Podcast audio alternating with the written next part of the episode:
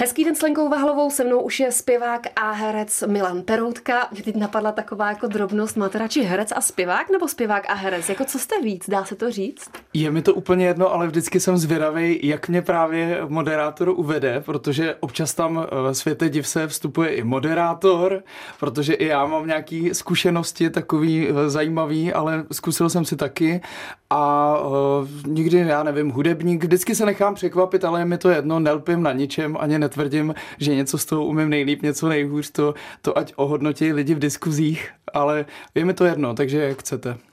Těsně před rozhovorem jste mi řekl jednu dost podstatnou věc, že vám zablokovali YouTube kanál, který jste budoval hmm. přes sedm let právě s kapelou Perutě, tak co se stalo? No to jsme hned odpálili takovou citlivou strunku, protože hmm. já se u toho vždycky naštvu, když o tom povídám. Každopádně naše hodnoty, které vytváříme, jsou většinou online, což znamená, že nejsou, prostě jsou někde ve vzduchu a jednou se někdo někde rozhodne, že nějaký přístroj patrně, že jste porušili jakýsi pravidla používání a vy prostě tomu přístroji velmi těžko vysvětlujete, že jste nic neporušili, že to patrně byl nějaký hacker nebo podobně. Jste doslova bezbraní, což eh, je samozřejmě něco, co já nemám rád, tenhle pocit. Asi někdo z nás, ale stále, stále ještě jako válčím a snažím se eh, natrefovat různý lidi, kterými střídavě slibují pomoc, pak proto třeba moc nedělají, ale samozřejmě jsem i smířený s variantou, že eh, když tak prostě nějak ty videa vylovím znova a prostě udělám a založíte znova. nový tak, kanál. No. no a kolik tam bylo fanoušků na tom YouTube kanále? No docela hodně, ale hlavně to byla taková jako kronika právě, jak říkám, hmm. sedm let, tak byl tam ten první videoklip, ty první reakce, byly tam uh, různý vlogy, protože tehdy se docela ještě nebyly všechny ty storíčka na těch Instagramech, takže mám tam, jak jsem zkoušel eh, první muzika, ale jak jsem uh, natáčel tvojí tvář, já nevím, různý, hmm. jo, byly tam i první výstupy v televizi a, a podobně a vlastně byla tam i ta historie právě v těch komentářích a v těch sledovatelích a podobně, jo ale tak uh, jsou horší věci, no, co mám říct. Ale mrzí mě to samozřejmě, hmm. už jenom kvůli tomu, že si děláte rešerši a patrně třeba videoklip by byla jedna z věcí, kterou bych asi chtěla, abyste si pustila. No já jsem myslela, že pátrám špatně. No, ne, nepátráte, nepátráte. Občas mi někdo napíše, kam zmizel ten videoklip. Mm. Já jsem se snažil to i medializovat. Já jsem dělal docela hodně věcí pro to, abych to měl zpátky. Zaplatil jsem i nějakýho pána, který mi tvrdil, že je hacker. Poslal jsem mu peníze a od té doby už se neozval, jo. Takže uh, všechny možné vydavatelství, u kterých jsem kdy něco vydal, tak uh, jsem taky kontaktoval. Mm. Nevím ještě, co můžu zkusit, no. Dokonce jsem přišel i uh, tady do společnosti sídlící v Praze, která uh, potažmo vlastní právě YouTube kanál kanál, kde mi samozřejmě řekli, že jsem spadl ze stromu, protože ty lidi jsou anonymní a nefunguje to tak, že zaklepete na dveře a oni vám to tam udělají. No je to právě všechno takový online, ale tím pádem jako nedohledatelný a nekontaktovatelný. Se mnou je Milan Peroutka, když jsme u sociálních sítí, tak kolik jim věnujete času? Tam má hlavně člověk pořád pocit eh, konstantní, že jim nevěnuje dost času, protože on jim může věnovat i 24-7 takzvaně. Tam prostě můžete být online neustále a neustále, eh, zvlášť když to zapnete, máte pocit, že vy neinformujete tolik jako ostatní. Takže mám takový vlny, teď jsem byl v Itálii v podstatě na dovolený na horách po čtyřech letech, která byla skvělá a byl jsem tam tak uvolněný a tak, tak jsem tam neměl jiný povinnosti, než se bavit, že, že ty sítě jsem dělal automaticky a bavilo mě to když pak zkouším nějaký představení, kde mám pochyby, jestli to vůbec umím a dělám dobře, eh, tak pak samozřejmě ty storíčka odsouvám a nemám už chuť tam dělat ještě bumerangy ze zkoušky. Hmm. Ale v zásadě ta platforma mě baví a je to neskutečný, že, že to vlastně takhle jde. Jako no. Máte Instagram, YouTube, až ho znovu založíte nebo získáte, tak ano. YouTube je další platforma a využíváte třeba i TikTok? Ano, TikTok jsem si udělal, když jsem měl covid a samozřejmě se mi zrušilo veškeré natáčení a říkal jsem si, co teď jako teda jak naplním, v čem se budu realizovat, tak jsem si založil TikTok a dokonce jsem tam nahnal i docela eh, těch hodně lidí. Bavilo mě to, baví mě to, ale přiznám si, že už je to hodně dlouho, kdy jsem ho zapnul, ale teď jsem domluvený s jednou mladší kolegyní, eh, že spolu natočíme nějaký videa a ona i má nějaký inspirace, protože člověk tam hodně musí brouzdat, hmm. aby hle, i hledal právě nápady. Eh, tak se těším, že se sejdeme a budeme točit TikToky, takže nic proti tomu nemám. A obdivu vlastně kreativitu těch lidí, už se asi taky cítím o něco starší než ten uh, správný uživatel. Uh, ne, ne, neměl jsem pubertu, když tohle to probíhalo, ale baví mě to a vlastně ty lidi obdivu jak se s tím vyhrávají. Oni jsou jako neskuteční tvůrci. Kreativní.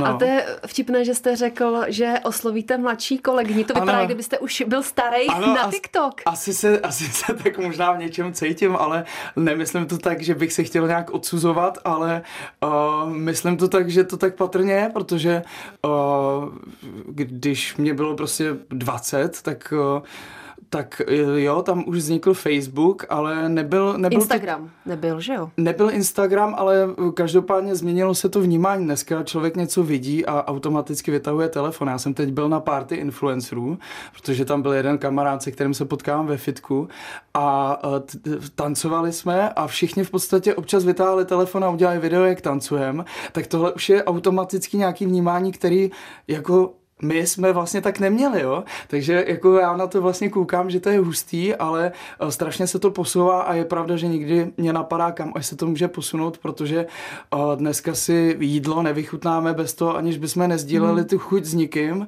a čím dál víc k tomu inklinujeme, takže je tam trošku to sci-fi, jak to půjde dál, pokud to jde už takhle rychle teď.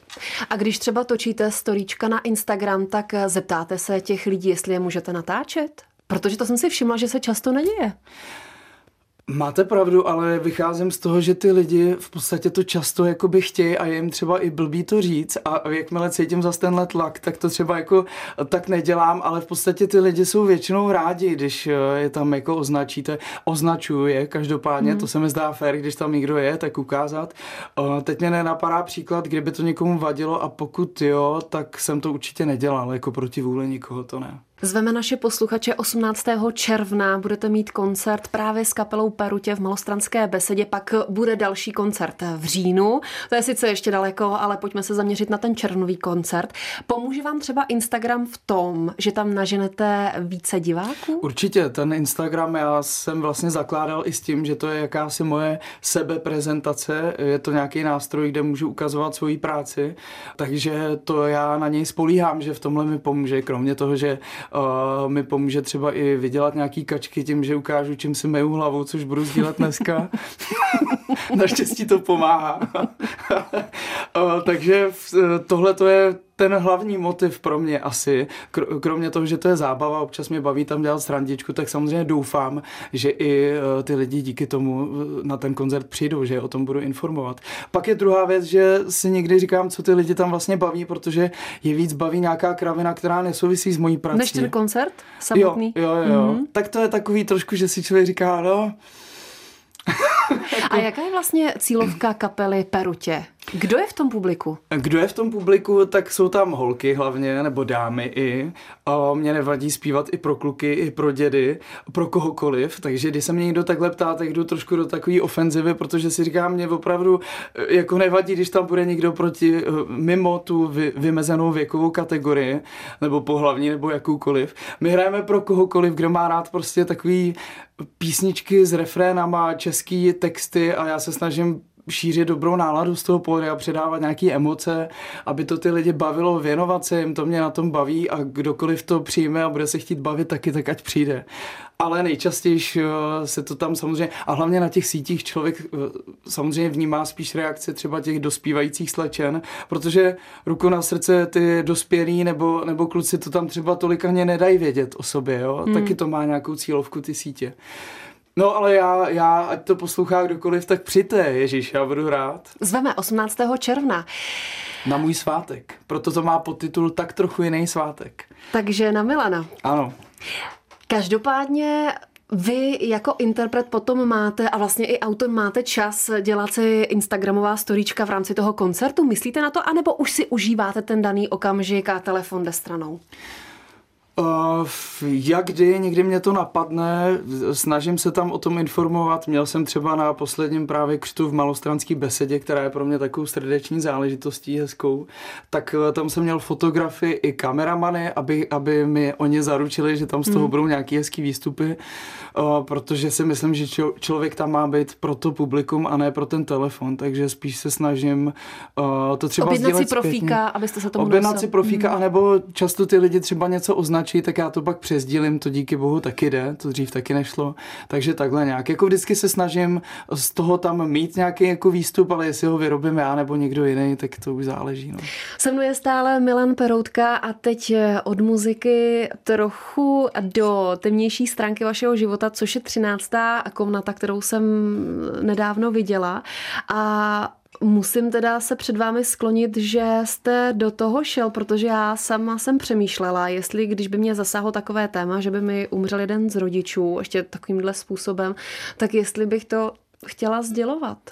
No, v podstatě od té doby, kdy já jsem byl eh, víc vidět i mediálně, tak to téma se začalo otvírat a začaly přicházet i nabídky právě o 13. komnaty, což je mimochodem můj oblíbený formát v televizi. Rád se podívám lidem eh, tímhle způsobem, takovým citlivým a skutečně a věcným, nejenom bulvárním, prostě se jim rád na to podívám, ale já sám jsem to poprvé úplně striktně odmítnul. Mm.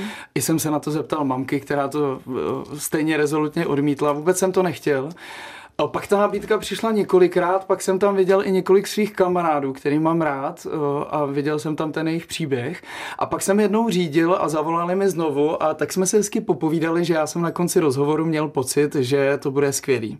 A co máma a babička? Jak na to reagovali? Teď úplně nevím, jestli jsem jim to řekl hned, nebo jsem si dal na čas. Každopádně chci říct, že jsem se druhý den vyspal a dospěl jsem k tomu, že to dělat nebudu. Mm. Jenomže jsem zavolal do české televize a tam mi řekli, no ale my už jsme rozběhli jako štáb a to už nejde. A pak, když jsem měl snahy to odsunout, ještě to natáčení aspoň po novém roce, tak oni mi dali vlastně strašně rychlej termín. No a právě v určitý rodině eh, jsem pak měl výčitky, mm. že se mi uvedlo do nějaké nekomfortní situace, což o to já už jsem někde nějaký rozhovor dělal, ale oni byli i vystresovaní z té stránky, že na ně bude mířit kamera, světlo a budou povídat o věcech, o kterých se ne, nebaví dobře ani právě bez té kamery a bez toho světla. Takže já jsem skutečně z toho měl šílený pocit, nebylo mi z hmm. toho dobře, ale já se přiznám, já jsem to ještě neviděl, ani to vidět zatím nehodlám, ale podle zpětných vazeb zhruba, nebo vím docela přesně, co tam jak bylo a teď mám zpětně radost, v což jsem doufal, že to dopadlo dobře a že ten pořad přinesl, co měl a že se to snad povedlo. Takže a vy mi o tom vlastně taky říkáte, takže hmm. já mám radost. Jestli to na vás dechlo nějakou emocí a, a bylo to pro vás zajímavý, tak, tak jsem rád, že jsem do toho šel. No a maminka a babička nakonec tedy taky svolili? Babička, jo, tak když se ptáte na tu reakci, tak babička jako první řekla, že je stará a nikoho nezajímá, že tam nepůjde. A já, já se vám přiznám, že pro mě ten motiv 13. komnaty ne, není jenom taťka, ale i babička. Já jsem prostě nikde chtěl mít i tu babičku. Takže já říkám, no tak to teda ne. A teď říkám, tak jaký pak já na ní použiju prostě. Nicméně celý štáb teda eh, byli kuřáci, což si babičku získali mm-hmm. hned.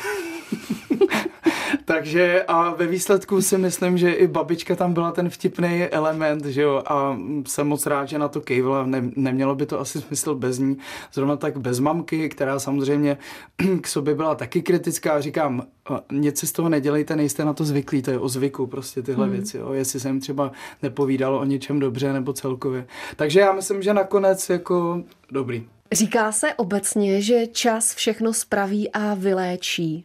Vy jste teď v jaké jako situaci nebo stavu? Už to ten čas nějak vyléčil a vyhojil? Ano, určitě, ale je pravda, že já jsem mm, v autě, když jsem věděl, že se blíží to natáčení, tak jsem přemýšlel nad tím, co všechno tam chci říct, protože člověk může povídat hodně věcí, nemusí nic moc, ne, nějak mě do toho netlačili a já jsem si srovnal skutečně ty myšlenky, co tam říct chci. A vždycky, když přišlo na nějaký moment, což se stalo i na tom natáčení, tak mě to dojalo. Takže hmm. jsem pochopil, že prostě je to určitá citlivá jako struna, byl jsem zvědavý, jestli mě to třeba ten štáb trošku v tom nespomalí, v té emoci. Mm-hmm. Já jsem dokonce nějakou věc uh, tam říkal víckrát, protože jsem říkal, musím znova, já to prostě nedokážu říct. Nevím, co z té verze použili.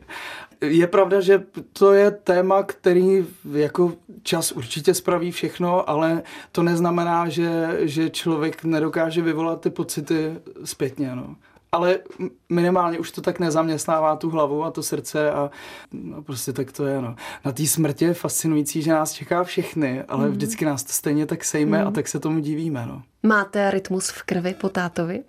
Určitě ne, tak jako taťka, který sednul za bicí a věděl, že, že to je prostě jeho život a táta byl samouk, táta se dostal do olympiku, aniž by měl nějakou konzervatoř, cokoliv, to si dodělával až zpětně.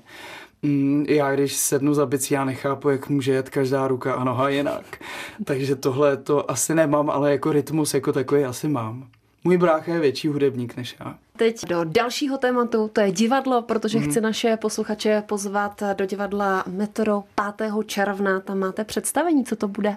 Tak komedie už tě mám dost. Je to čistě činohra, která stojí hodně na Sašovi Rašilovovi který je skvělý. Takže on to tam musí všechno odehrát a my mu tak jako přizvukujeme. Já konkrétně v roli syna, který je v pubertě, eh, což mě docela baví a ty lidi na to reagují taky dobře. Je to takzvaná i zájezdová komedie, takže to mě baví, že člověk se rozjede do těch měst a, často právě i mimo naší metropoly ty lidi jsou vděčnější a kolikrát teda já se přiznám na ně koukám z portálu a nechápu, proč se smějou třeba. Protože já vždycky před premiérou si říkám, ty je to vtipný, funguje to. A, a pak najednou jsou první věty a ty lidi prostě se chtějí bavit. A já na ně trošku koukám a říkám si, tak vy jste hustý teda.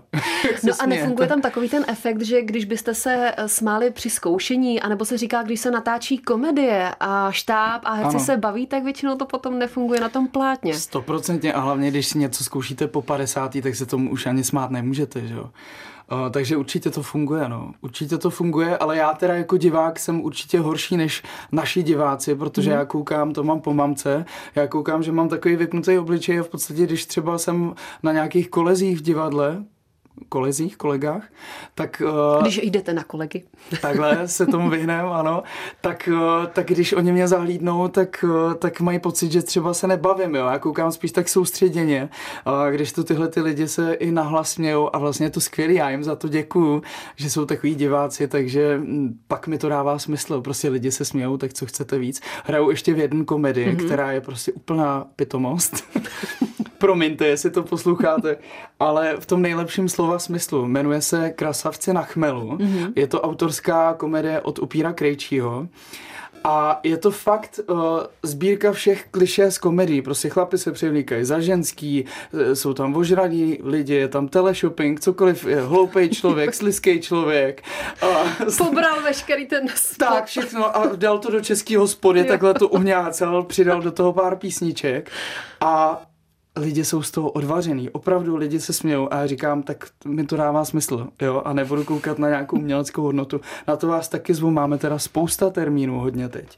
Mm, takže eh, tohle je další komedie, ve které dělám. Takže jsou teď takové dvě komedie a pak se věnuju hodně muzikálům. No a to je moje další otázka, která mě napadá, jestli vás baví víc činohra anebo ten muzikál. Mně připadá, že zpívání nějak ovládám, takže je fajn, když to třeba můžu i ukázat v rámci toho, takže je to taková přidaná hodnota pro mě. Každopádně záleží vždycky kus od kusu, jo? prostě činohra od činohry, muzikál od muzikálu, role od role, písnička od písničky a podobně. Takže já teď třeba dělám muzikál Láska nebeská, mm. který je hodně činoherní od pana Zelenky, on ho napsal i režíroval. A je to hodně činoherní, zároveň jsou tam teda hity pana Matušky. To mě baví třeba taky neskutečně. To mě fakt baví, že se na to těším. Ale jsou i představy, na který se tolik netěším. Ale já mám třeba pocit, že u té činohry jste tak trošku svobodnější. Můžete si třeba více improvizovat, kdežto v muzikálu tam je jo, jasně chápu. daná pecka mm. a mhm. tu musíte zaspívat v rytmu čistě, jinak to nejde. Tam není prostor pro improvizaci. No, je pravda, že jsou kolegové, kteří hodně jako dbají na to, že ty si měl stát tady a ne tady v tom tom mm-hmm. muzikálu, což mě trošku mm-hmm. jako štve, to mě nebaví. Ale musí se tam respektovat nějaký aranžmá, protože rukou na srdce jsme ve třech alternacích a nemůže si každá dělat s každou, co chce ale i tam je nějaký kouzlo, jako kouzlo překvapení a taky jako není to až tak striktní, ale zase asi záleží. Jsme ve finále a mám hezkou otázku, ne, která bude ještě... bavit. Jo, to mi často hosté říkají. Ještě ne, finále. Ne. Tak je to fajn, děkuju. Ale tak každopádně, aby se nám to tam všechno vešlo, ještě mm-hmm. chceme odehrát něco mm-hmm. z vaší desky. Ale mám hezkou otázku, která by bavila určitě i vaši maminku, protože v nějakém rozhovoru jste zmínil, že byste chtěl chtěl na divadlo uvést nějakou její knihu. Ona je tedy spisovatelka mm-hmm. a že byste chtěl mm-hmm. něco od ní zpracovat do divadla. No, to je taková jako vize, říkám, jako ještě pro ní vůbec nic nedělám, ale zní mi hezky a nezní mi jako nereálně a myslím, že by těšila i mamku. Už jsem to řekl tolikrát, že už eh, to je podobné, jako když jsem oznamoval, že mi vychází deska a pak se ještě pět let čekalo. Už asi budete muset psát scénář. no ale jako takhle, já jsem totiž zjistil, že mě neskutečně baví děti v divadle. Prostě ta mm-hmm. jejich energie, jak jsou takový je to prostě krásný, viděl jsem představení Billyho Eliota, klidně udělám reklamu, který je vlastně o dětech, že jo, v tom baletním souboru. A v Londýně nebo v Plzni? V Plzni. V Plzni, ale já jsem byl nějakým zvláštním způsobem dojatý od začátku do konce. A protože mamka má největší úspěchy, byť píše i pro dospělý a young adult a on se to různě dělí, tak má jako skutečně fenomenální úspěchy s dětskou tvorbou. Mm. A tam je přesně ta dětská partička a ty vztahy mezi nima a ta fantazie, kterou mamka má, uh, taky má tři děti, tak z toho různě i čerpá, někde jsme i my. A mně připadá, že by to mohlo krásně fungovat prostě v tom divadle. No a víte, že to je stále díra na trhu? No. Pro dětské publikum toho za stolik není. No, byl jsem na Spejblovi a Hurvínkovi, zavzpomínal Pak jsem. Pak divadlo Minor. Minor, ano, tam mě to taky napadlo. Eh, nemám takovou rešerši, ale nepochybně si myslím, že by to uh, mohlo být hezký, mm. no, že by to mohlo být skvělý. A další vaše vize je údajně kniha. O to čem jsem by taky byla? už někde říkal. No. no to je takový to, co člověk si v životě chce jako zkusit, tak to tam taky visí. Ano, mám první kapitolu už zhruba šestkrát v počítači, v různých verzích. Uh, no, uh, no a o čem bude? O čem to no, bude? Jako já, jako zní to, prostě chtěl bych to napsat o sobě, mm-hmm. jo, ale ne spíš o tom, o, o té moj, mojí práci, co jako já vnímám, jak jsem jak zažil, nějaký moje postřehy, protože lidi nějak vnímají tu moji práci nějaký pozlátko a bavilo by mě možná ukázat jim to rád vyprávím o zákulisí nebo uh, těm lidem vlastně ukazuju, jak to je a připadalo by mi to i zajímavý téma. I třeba, aby lidi pochopili, že jako to je profese, kde je tolik tlaku a nejistot, že mm. ono, oni někde mají pocit z těch fotek, že je to jako... Vy nežijete na obláčku? No, chtěl bych ukázat možná i to druhý, jo, ale ještě nevím, jak bych to pojal, ale že by to byl takový nějaký způsob deníku možná, třeba by to byly zajímavý postřehy, třeba ne, nevím. Máte za sebou televizní soutěže, natáčení seriálu, divadlo, činohra, muzikál, spousta věcí. Co byste si chtěl ještě eh, dokázat nebo zvládnout? Co byste, do čeho byste se rád pustil? Vždycky jako člověk mění, život mění, vždycky vycházíme z těch příležitostí, které zrovna jako jsou, takže já neplánuju tuhle tu roli bych chtěl. Teď třeba zítra mám nějaký konkurs na mm-hmm. světový muzikál formátu, který jsem vlastně nedělal, tak tam zkusím zpívat trošku víc jako klasicky a vlastně by mě to připadalo taky vzrušující to zkusit. Můj teda projev pak musí schválit ještě v Londýně, takže eh, třeba mě jako neschválí, může se to stát. Samozřejmě, eh, je to normální konkurs, ale eh, mě dává největší smysl dělat ty písničky, moje vlastně, kde já sdělím i nějaký pocit, nějak to zůstane uchovaný a je to něco jako když člověk točí filmy v tom divadle Derniera a za rok jako ty lidi ani nevědí, že jsem to hrál mm. a víte, kolik jsem tam vypotil mm. prostě jako, o, jak se to říká, krev a pot mm. a pak to vlastně není, tak ty songy mi připadají, že je vlastně nádhera, že člověk pak se i k té emoci může kdykoliv vrátit a nejenom já, ale samozřejmě všichni ty lidi, kteří to mají s něčím spojený. Takže to mě baví jako tahle hodnota. Takže ale... kapela Perutě vlastně. Takže kapela Perutě vlastně vlastně, no, ale zároveň i si říkám, tak ještě tady nějaký muzikálky zkusím a co já vím. A ono je hlavně tolik, tolik různých prací, jakože uvidíme, no. Ale zatím furt mám takový ten přístup, jako chci pracovat a pojďte do mě a, a usměluju se a troufnu si a budu troufalej a takže zatím to mám takhle nastavené. A co přijde, přijde prostě. Mm. My se rozloučíme. Nechci se bát moc. Jasně, rozumím. Protože já jsem se hodně dlouho bál. Jako samozřejmě, furt se hmm. člověk bojí, ale...